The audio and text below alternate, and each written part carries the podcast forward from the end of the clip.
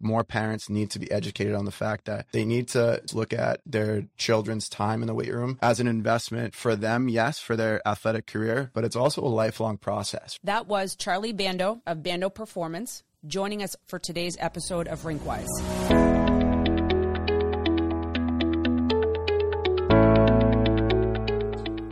Welcome to RinkWise, the premier hockey podcast in New England produced by the New England Hockey Journal. I'm your host, Stephanie Wood. We're thrilled to introduce today's guests, Charlie Bando of Bando Performance and his partner, former NHLer Freddie Meyer of Dream Big Hockey. Guys, welcome to the show. Thanks for having me. Thank you. Well, we're really excited, as we said, to have you here. Talk a lot about strength and conditioning and Dream Big Hockey, which is a premier skills program, because both so important to the development of our young youth athletes and as well as college and professionals. So Charlie, why don't you kind of start off, just talk a little bit about your business and how that all started and kind of walk us through that. Yeah, absolutely. Obviously, I mean, going back to the roots here, I had an undergrad at Castleton University up in Vermont. While I was there, I played hockey for 4 years, captained the team for 2 years, and I graduated with an exercise science degree. And then right after school, I wanted to do something with it, right? So I was kind of bouncing back and forth from different junior organization to local gym, X, Y, and Z. And I ended up acquiring a really good internship at Harvard University, working with all 42 of their varsity sports teams. And out of Harvard, obviously not getting paid as an intern, so I wanted to make a little bit of money, and I reached out to through a couple contacts. I reached out to a local, or not a local gym, but a New England gym, Prentice Hockey Performance down in Stamford, Connecticut, and that gym was a pretty elite gym, and I got a ton of good experience from there. And it was a weird time for me. Like I was in between kind of finding my roots as a coach and getting married, and my personal life was kind of taken off. And me and my wife, we were going to tie the knot in a matter of a year or so. So I wanted to obviously be closer to her. We were away from each other at the time. And actually one of Freddie's clients, or not clients, but coaches, Brian Ward, I grew up playing hockey with Brian. I'm a 92 birth year. He's a 92 birth year as well. So we went through the minor hockey ranks, and we never lost touch. And one day, Brian just reached out to me because he knew what situation I was in, and he reached out to me and he said, "Hey, I got this guy, Freddie Meyer with Dream Big Hockey. I've been talking to him a lot. He wants to go the direction of adding an off-ice component in with his skills, his on-ice skill component.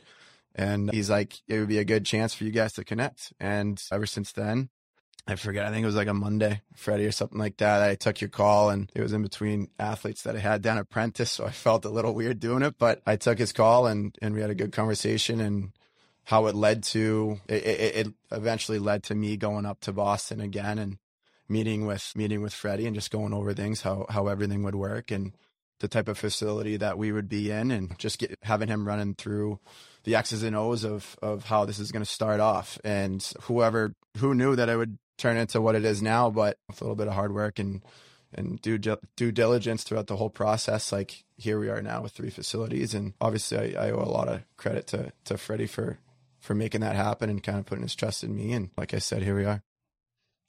So Freddie, he took your call 3 years ago, as he said, and that's a good thing. It sounds like a great partnership that you guys have. And why don't you tell us a little bit about Dream Big Hockey? So before you guys were working together, help us have a better understanding of that. Yeah, sure. Unfortunately, my career ended in, I think it was 2012. So at that point, I was doing a little soul searching of myself to try to figure out the next steps, and decided to start. You created essentially a skill development platform. Obviously, I had young kids at the time, so I knew I'd be fully entrenched in the youth landscape, helping them. And so I started doing some small little clinics just to get my feet wet. And obviously, it's always interesting from a player's perspective. You get into coaching, it's not as easy as it seems.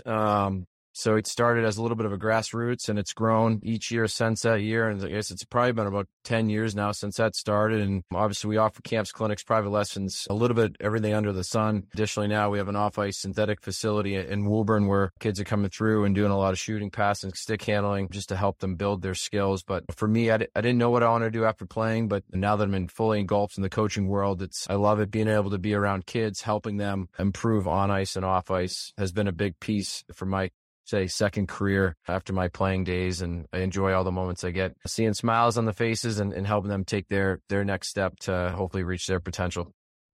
Oh, that's wonderful. So you both have a thick hockey background, and Charlie, so you clearly had a passion for strength and conditioning.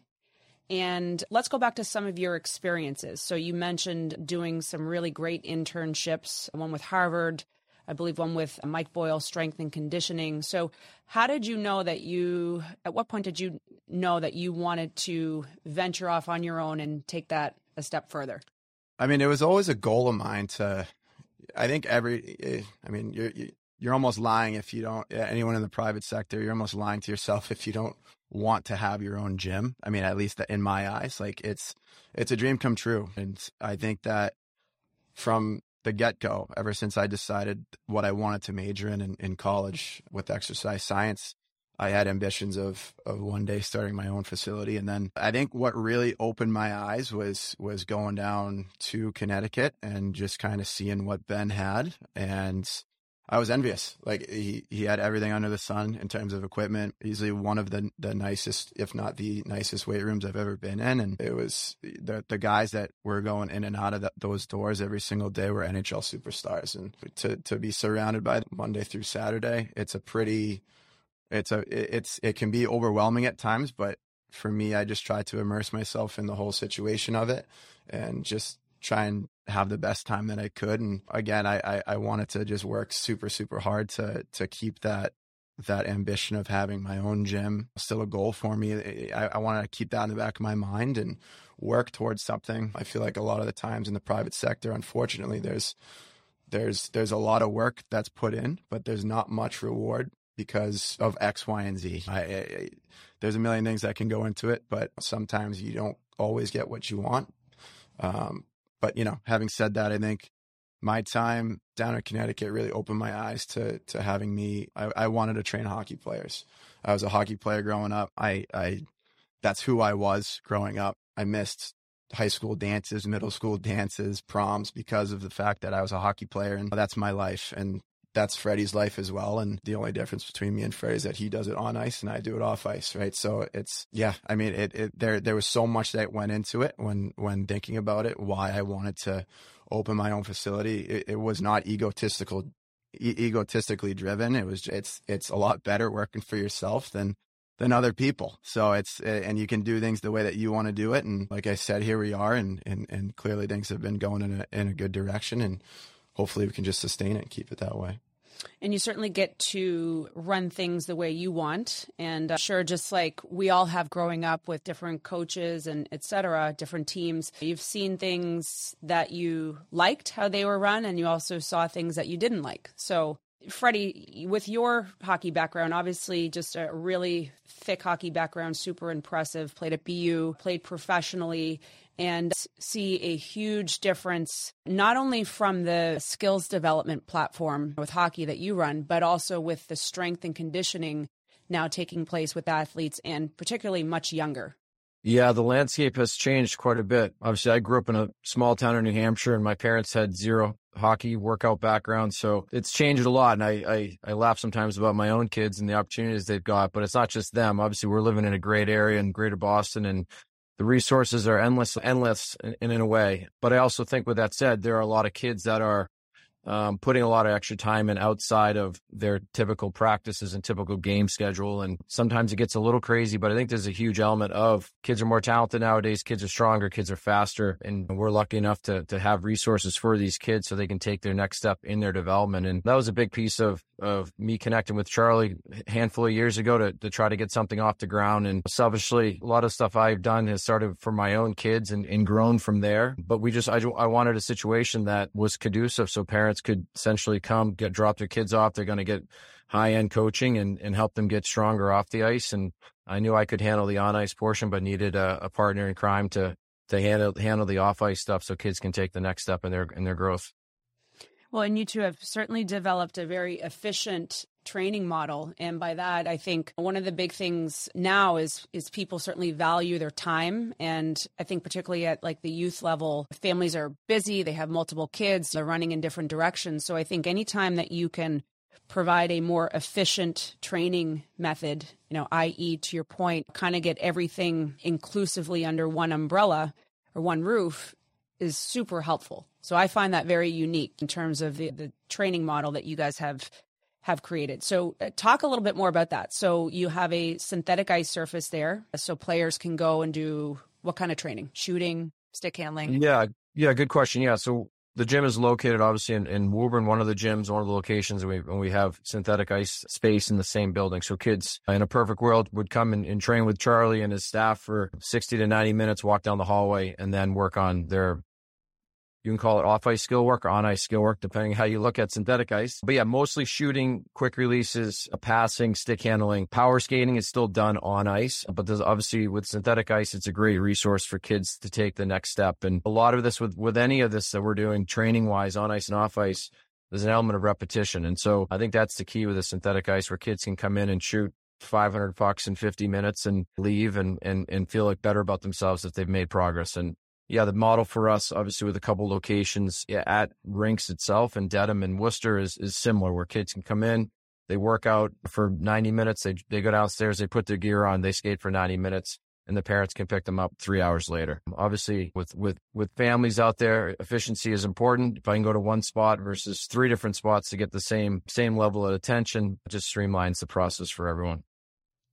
Absolutely. And when it comes to skills development, so I mean, my opinion, I think one of the biggest things that we've seen change in our youth athlete from back when I played or when you guys played is, I know growing up, I would do a lot of that stuff at home, like shooting pucks in the driveway, because either you did it there or you just didn't do it. And I find that doesn't really take place as much these days. Kids aren't as likely to just go outside and sort of practice their skill work on their own. So I think it's the brilliant kind of partnering up your gym, your training with skills training, because I think like that just doesn't happen regularly like it used to years ago. For sure. Yeah, I mean, it's, you know, especially when I was growing up, to your point, like I know for a fact where I came from, I couldn't afford to go to all the gyms that we own and the type of facilities that we have now. I couldn't afford to do that. And obviously it's a privilege for the kids that can, but you know, for me growing up, it was like you said, I was in the driveway taking matters into my own hands and just trying to get better that way. And it's, I think part of my passion for strength and conditioning really came during those early years where I was a kid and I wanted to develop my hockey skills. And you go on, I don't think YouTube was actually, I have no idea how old YouTube is, but I would watch videos of guys training and just try and emulate what they do, whether it be college guys, pro guys, junior guys, you name it. Like it's I didn't know what I was doing back then. And I actually used to work at a little hockey rink back in the day. I worked there for like 8 years since I was a freshman in high school until I was leaving college. And they had a gym in that facility, and every once in a while the gym would throw out equipment, and that's how I accumulated equipment. And I tried to do the best job that I can to make do with the equipment that I had, and I would go dumpster diving. But you know, that I guess that's where part of my passion came from, where I kind of fell in love with the physical preparation process and just trying to do everything that I can to better myself from an off-ice standpoint without having mommy or daddy tell me what to do. Like I tried to take matters into my own hands, and I'm sure Freddie can speak of that for himself as well. Very clever. Sometimes when you're starting your own business, you have to be clever in how you start things up and acquiring old equipment and stuff like that. You do what you need to do. I'm not proud of it, diving through dumpsters, but it got us to eventually this point in a silver lining type of a way. I wouldn't do it. I would do it all over again. You do what you need to do to be successful sometimes. Absolutely. And when it comes to success, sometimes people want it, but they're not always willing to do what it takes to get there. Yeah, so, for sure. It's kind of a sink or swim type of a model. Yeah. Now, so with both of these topics, so really I'm very passionate about both of them. So strength and conditioning with athletes and the skills training program for hockey. So I think, Freddie, this could just be a whole other discussion or topic with the skills training now with youth athletes, because in my opinion, this is for athletes essentially what makes you better. And a growing trend I think that we're seeing a little bit is that people they focus on it, but maybe not as enough as they should. right, in terms of their off-season training. I think sometimes kids play too many games in the off-season instead of really focusing on the things that make them better. And with your professional experience and opinion, let's talk about that. What are the things, in your opinion, that athletes should be doing in their off-season that are actually going to be beneficial in helping them improve throughout the year? Yeah, I think it's a good point. It's a conversation that's for sure out there in the wavelengths. And there's a notion of playing games is going to make you better, right? Like, I need to play more games. My kid's not good enough. I think when you peel back a few of the layers and you start looking at individual buckets that you need to fill up as individuals or players, that's where, as a parent, you can take kind of a deeper look. And I think that's kind of where we step back and I take a look. If I'm working with a kid on the ice, or Charlie's working with a kid in the gym, those are all kind of different buckets that you need to fill up. And a lot of it, say for the summer programming is that we run, kids should be working out and they should be skating. They shouldn't just be skating. And the kids should be playing other sports as well. It's okay in the spring to pick up your baseball glove or your lacrosse stick and get out on the field and have some fun with your buddies or teams or whatever it may be. Because there's a ton of crossover that happens through those platforms. And I think even with any of this, even in the skill development world, you need to be able to do a lot of stuff, meaning you need to be able to shoot, you need to be able to stick handle, you need to be able to skate, you need to be able to win battles, you need to be able to think. So there's a lot of different buckets that you need to fill up as players, and it's not just one skill that you need to focus on. And I think sometimes as parents, the one skill becomes, let's play more games because I'm not good enough in the last game I played. And I see on the flip side, and I see with my own kids and how I kind of manage them, and we play a few tournaments here and there and not much. Yet in September, they show up and they're excited for the season to start. They're excited for those games. It's not just Groundhog's Day in a way where they're going back to the rink to play another game. So obviously everyone's family and everyone's situation is unique in how they want to get through the process. I guess if I would offer advice to families out there, it would be to look at all the buckets that you need to fill up to be a good player, a good person, a good human. And I think we help fill those buckets by making them stronger off the ice, working on their shot on synthetic. Is it working on their skating on real ice? Is it summer position specific work where we dive a little bit deeper into how a defenseman goes back for a puck to make a breakout pass? I mean, I always look at a lot of guys I played with in the NHL that if you ran a strictly skill session, they wouldn't be very good out there, but you get them in a moment in a game under pressure with fans yelling and everything else, and they're the best in the business. So I think a lot of it, there's a lot of pieces to it to develop good players, and we're trying to do our best to help those kids take the next step in their development. I couldn't agree more. And so you're essentially laying the foundation or the framework, if you will, with a hockey player's blueprint, right? So essentially kind of what they see in a game or what the parents see in a game is kind of the result of what you're doing with them off the ice, right? So I think one of the trends that I've seen is, to your point, I think the idea that playing games is actually going to make you better. Well, I like to go back to the model, like even look at like NHL or college teams. I mean, college team will probably play 1 to 2 games a week, usually on the weekend. And you're practicing every day throughout the week to get it just right for those 1 to 2 games. So essentially the practice to game ratio is maybe 4 to 1 or 2, right? So it's like you're spending 4 days a week practicing your power play, breakout, whatever it is, to hopefully get it just right for those 1 to 2 games on the weekend. And then you'll take 1 day off, and then the whole process starts again on Monday. Absolutely. Yeah, I mean, and I think it's tough as a parent, and I guess I speak from experience, because the landscape's confusing and there's a lot of options, and you get new emails every week that has you sign up for another program or another team, and you're trying to do everything you can for your kid. So I see the other side of it too, where it's, you want to give your kid an opportunity that maybe you didn't have, but it's the same way. It's being smart with those opportunities, and signing up for a summer workout program is going to be more valuable than playing in a random event in July. And I look at it the same way from a skill development standpoint. Adding in some private lessons or a small group training is probably going to be more beneficial than touching the puck 3 times on a weekend and spending X dollars at a local rink. So I think it's always hard as a parent. I think Charlie, from our initial partnership, is all about helping athletes. We're there for kids on and off the ice, and it's been a ton of fun to see kids develop and move on to play college hockey or pro hockey or high school hockey, or maybe they want to make their JV team, whatever it may be. There's a lot of different layers out there, and that's what makes our job, and not to speak for Charlie, but our job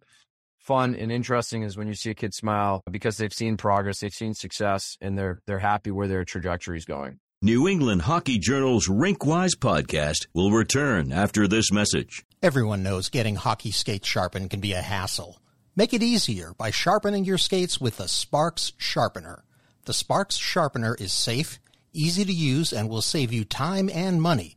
It only costs about $1 a sharpening, and you get an accurate, consistent sharpening every single time. Head over to SparksHockey.com and use the promo code RinkWise at checkout to save $50. That's SparksHockey.com with the promo code RinkWise and save $50. Catch the Sacred Heart University Pioneers on the ice this season.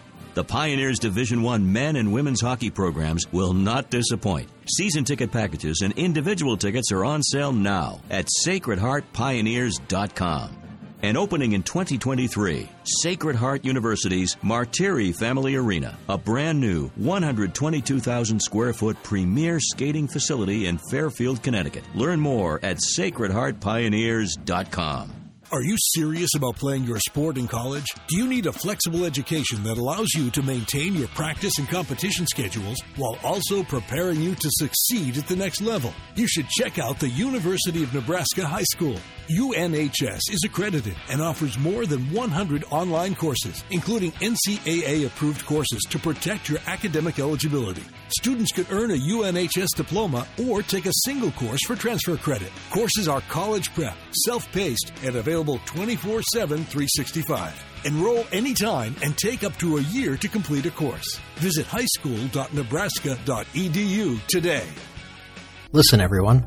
I want to let you know about a great team that is training the next generation of hockey players. It's Bando Performance. Their experts work with hockey players at all levels, from youngsters to Olympians, right on up to the pros.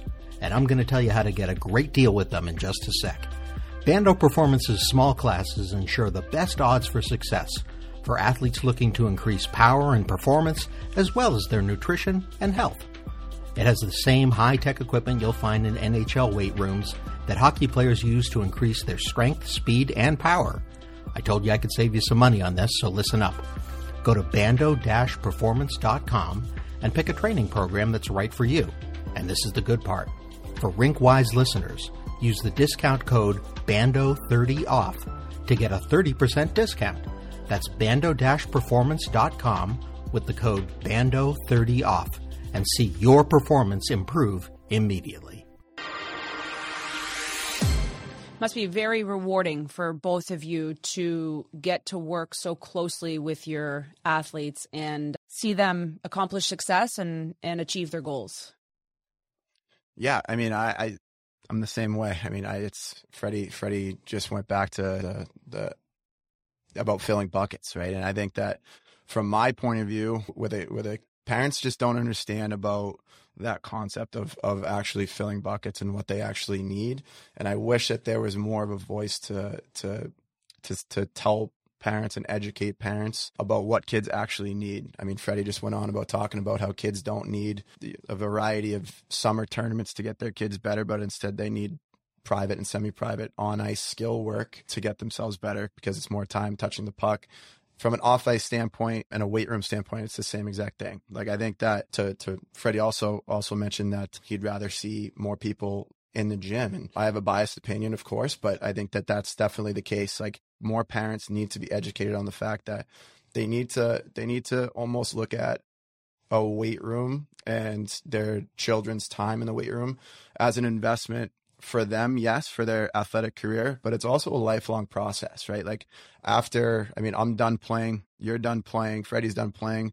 We all still train, right? Whether it's to play golf for me, or I don't know what you do during the weekends, but, or Freddie for that matter, but like we're all training for something, and it's super important for an athletic development standpoint, and for a kid to get to where he wants to go. Sure. It's largely important, but it's also largely important in a lifestyle choice, and for kids to look back and they know how to lift weights. They know how to train properly. They're not just going into any sort of Planet Fitness and hitting the curls and tricep pushdowns or whatever you want to call it, couple crunches and then walking out the door. Like they know exactly what type of structure that needs to be done for them. They know that they need to focus on a mobility aspect of things and a flexibility aspect of training. And under our roof, we teach them that.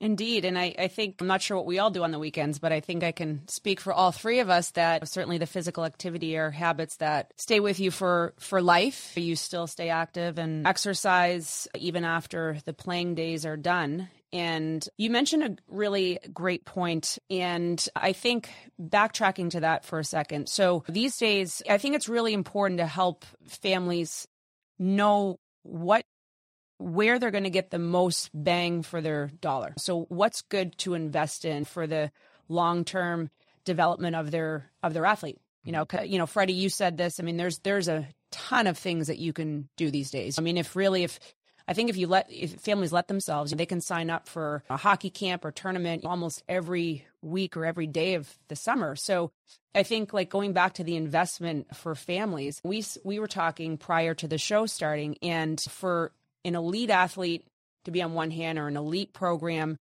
if you don't have a serious strength and conditioning program on the other, it really just doesn't add up. So I would love to talk about that, and also how athletes are starting younger, obviously age appropriate training, but that's made a huge impact on advancing the game. I can speak for the girls' side, especially, where you see a lot of female athletes that are just bigger, stronger, faster than they ever were.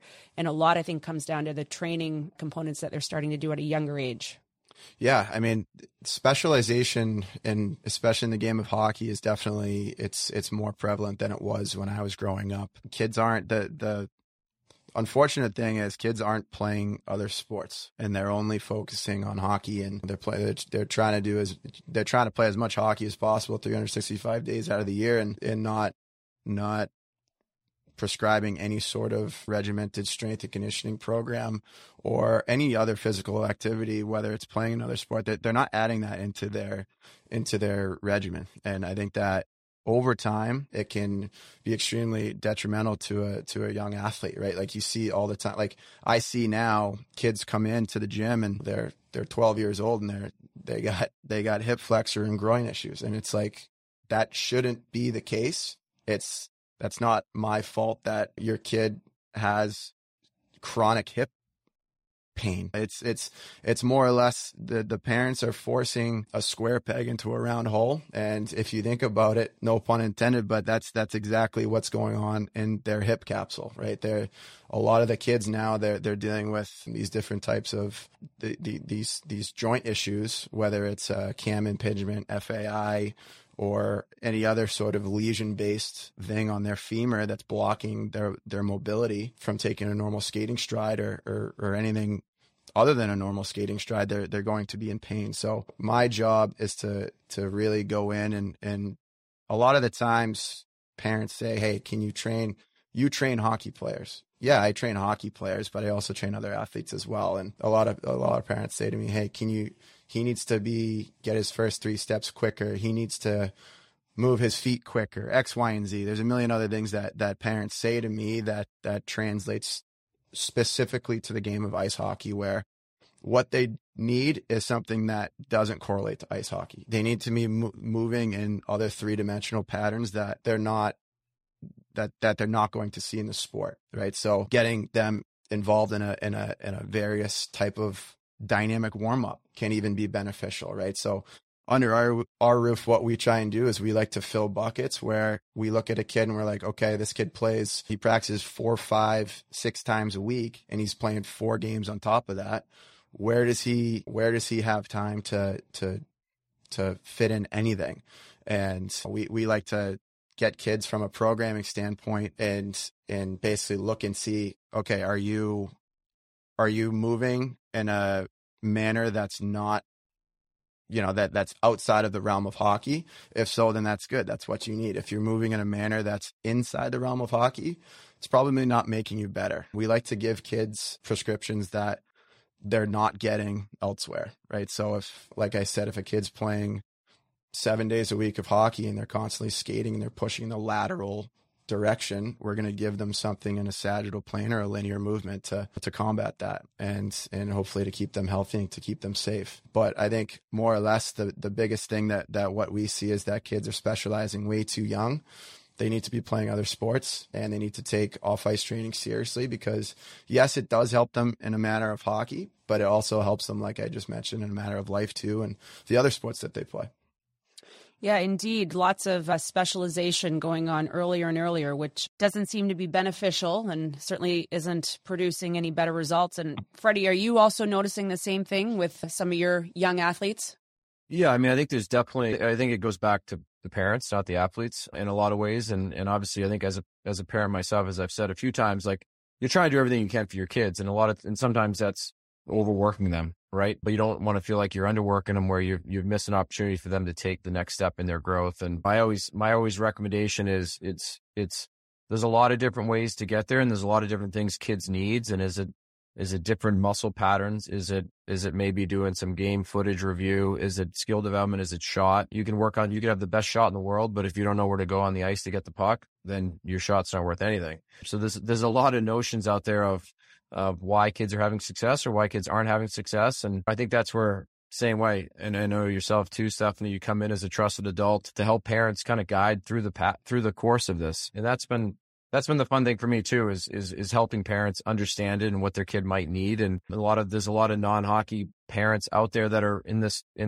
core with their kids and they need help and guidance. And like I said a few times, that's where the strength and conditioning component comes in, where you need your kids to get bigger, faster, and stronger and help them in all areas of their life, not just on the ice. And I think it's just the landscape's confusing and probably in a way on purpose in some ways, but it's that's why we're here to help parents, guide parents, and hopefully make kids better humans and better athletes along the way. Yes, indeed. And yeah, all three of us, we're fortunate we get to work with a lot of young athletes and we do certainly try our best to help and educate. And Freddie, I think that's an excellent point.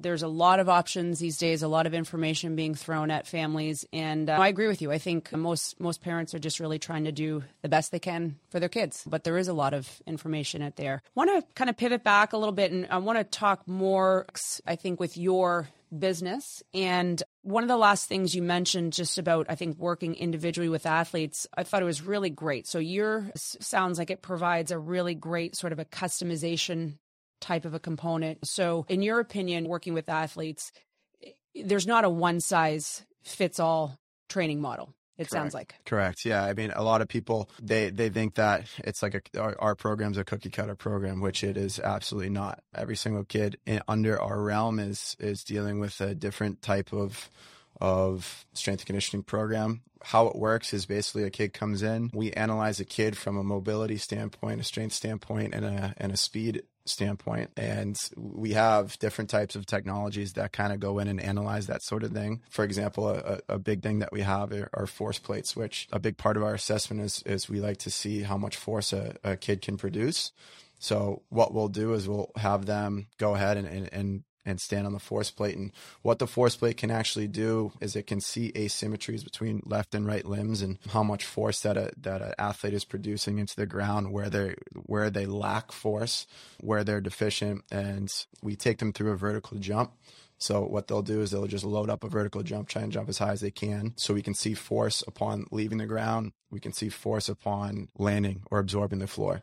And from there, all of their data goes into a cloud. And from that cloud data, we can just see and analyze every single kid at a microscopic level and just see, okay, their little Jimmy's better at absorbing force, but his right leg's absorbing 10% more than his left. What are we going to do for that? Or yeah, little Jill she's producing a lot of force, but her manner of producing it is not up to par with where she should be at. Right. So how are we going to program for her moving forward from there? And obviously, if a kid has some sort of underlying injury or an issue, whether it be a hip problem, an ankle problem, knee, you name it, shoulder, which are basically the more common injuries that you'll see in ice hockey, we'll address it. We'll sit them down and we'll do a table test and we'll literally go in and see how much range of motion that they have in a certain position, and just make the call based on what we see and what we feel is best for them. But to get back to your point, every single program that we have, every athlete that we have, they're all on a different program. How we work is we have a certain model. It's called the Omni-Contraction System. And from there, if you think about what omni-contraction means, is there's three muscle actions when it comes to training, right? So if you think of that vertical, you have an eccentric action, which is they're absorbing the floor. You have a concentric action, which is them pushing the floor away from them.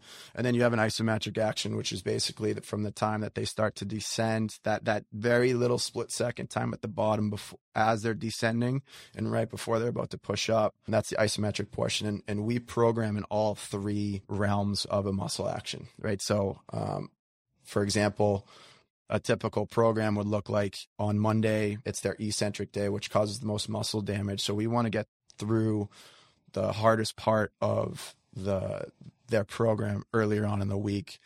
Their second day is an isometric day, which is basically they're holding at disadvantageous positions for an extended period of time and really trying to build some resilience in a certain. And then their third day is peaking them so that they can go into their games fresh and without soreness, and just try and stimulate their central nervous system as best as we can. And if they are in for a fourth day, it's a mobility day where we're just trying to grease the groove, so to speak, and make sure that everything's feeling good, because part of the process too for a young athlete is to feel good heading into games, but it's also to know that you're ready to go, right? So the mental side of things, where an athlete can come to us later on in the week and say, wow, I feel really, really good. I'm going to have a great game this weekend. And that goes a long way to them. And to my point, that's how we program. Sounds fascinating and really quite remarkable to see the advances in strength and conditioning programs, right? From way back in the day, where you can analyze so much data, and I think just wonderful for you guys that you can essentially break down an athlete's strengths and weaknesses and really customize a program based on that. And Freddie, you must be able to do very similar things with your hockey training, given that you're in a smaller setting, a little bit more personal interaction with your athletes. So talk a little bit about that. Yeah, obviously we don't have quite as fancy machines taking vertical jumps and whatnot. I thought he might have you get up, Stephanie, and jump just to kind of get a gauge of. Hey, I'm ready. Yeah, I'm ready. Yeah, I mean, obviously we run a lot of private small group stuff, which just allows, in a similar notion, the coach to be familiar with the kids and what their strengths and weaknesses are. Specifically at the synthetic facility, you can help kids with their hand position. Are they holding their stick the right way? Are they following through correctly? Are they using the technology of the sticks that are available now in the market? So it's all in a similar notion of just making kids better hockey players. And this is a lot of fine tuning along the way. And I'm a big fan. I know we talked about it, or you talked about it earlier, Stephanie, about shooting in your driveway or shooting at home. And that would be my strong recommendation to anybody is it's important to some TLC, whatever it may be, to work on your skill sets. But, you know, the other days of the week, you need to go home and you need to put time in away from the gym or from the rink, and to work on your shot or work on your stick handling. And Patrick Kane didn't have private lessons his entire life. That's not why his hands are so good. I'm sure he had some good coaching along the way and did some privates, but overall, he probably had a stick and a ball or in his hands for most of his life. So once again, it's repetition and just fine-tuning the skill sets. So when they get back on the ice or get back in the game, it becomes muscle memory and they're better players for it. Indeed, that 10,000 hour rule, right? With sports and elite athletes. Yeah. Yeah. And I think you don't need to get the 10,000 hours before the age of 10. So there's a fine line when that number starts kicking in, but yeah, you need a certain amount of time to be good at something. And I think it's important to want to have a passion, to chase that passion, and make sure it's the kid's passion and not mom and dad's passion. And I think it's great to see a kid that comes in that has been working on his game at home and he's excited to tell the coach what he's been doing and show off his new skill set. Those are the kids that are motivated. Those are the kids that are going to keep getting better year after year. Coach's humor there. You couldn't help but get a chuckle from all three of us that you don't have to get the 10,000 hours before the age of 10. It's true. And no, it's wonderful. I think the extra practice and whatnot, absolutely necessary at home, that needs to take place. But, you know, it's so important to work with someone like yourself, I think initially, even because getting the proper technique, whether it's with hockey or whether it's with strength and conditioning, is absolutely necessary. And I think because if you're not getting, let's say, for example, you are home practicing, but you're not doing it properly or the technique isn't correct, you're essentially practicing something, doing something incorrectly, right? So you're just getting better at doing something poorly, essentially, right? So getting that proper training and technique is so, so crucial at those younger ages. Yeah. I mean, I can speak to that very largely just because of the fact that we get kids who are so young coming to us and they don't know how to sit on a toilet for that matter. You know what I mean? So it's like, we gotta really teach them how to move and how to feel the floor and work in three-dimensional motor patterns for sure, because it's only going to benefit them as they age and throughout their years of athletic development. Well, and finally, wonderful discussion here today. And we want to help our audience just understand where you're located, where they can find you. We were joking a little bit. So you opened one of your facilities in 2019, which of course was the worst possible time ever to open a gym in hindsight, right? Given the pandemic was rearing right around the corner. So future, where can we find you? Where are your facilities located? Plans for the future? Yeah. So right now we're in the process of opening our third location in the Block Ice Center in Dedham, Massachusetts. And Bando Performance has locations in the Worcester Ice Center out in Worcester, Mass. And 10 Micro Drive in Woburn, Mass. And we obviously have our fair share of clientele that come to either one of the facilities and that trains out of those facilities. But the reason why we're at the locations that we are is to we're trying to give people access to us, right? We feel as though that we have a lot to share and a lot to give, and from not only the strength and conditioning side, but also the coaching side as well. And like I said, we feel as though we have a great following so far, and we just want to make that we want to make that accessible to local clients in the area, and not limit ourselves just to the North Shore of Boston or Western Mass or the South Shore. We want to be in all three locations, and obviously if things keep going the route that they're going, we want to expand. I don't know where that's going to be, but we'll definitely encourage that opportunity. Well, we certainly wish you all the best and can't wait to see your continued success in helping to shape our young upcoming student athletes. Yeah, thanks for having us. Oh, guys, this has been a wonderful discussion. Can't thank you enough for both joining us here this morning. Of course. Thank you. That does it for this edition of RinkWise. Our podcast is produced by David Yaz. Follow us on Twitter, Instagram, and Facebook at NE Hockey Journal and subscribe online at NewEnglandHockeyJournal.com. I'm your host, Stephanie Wood. RinkWise is a Siemens Media production.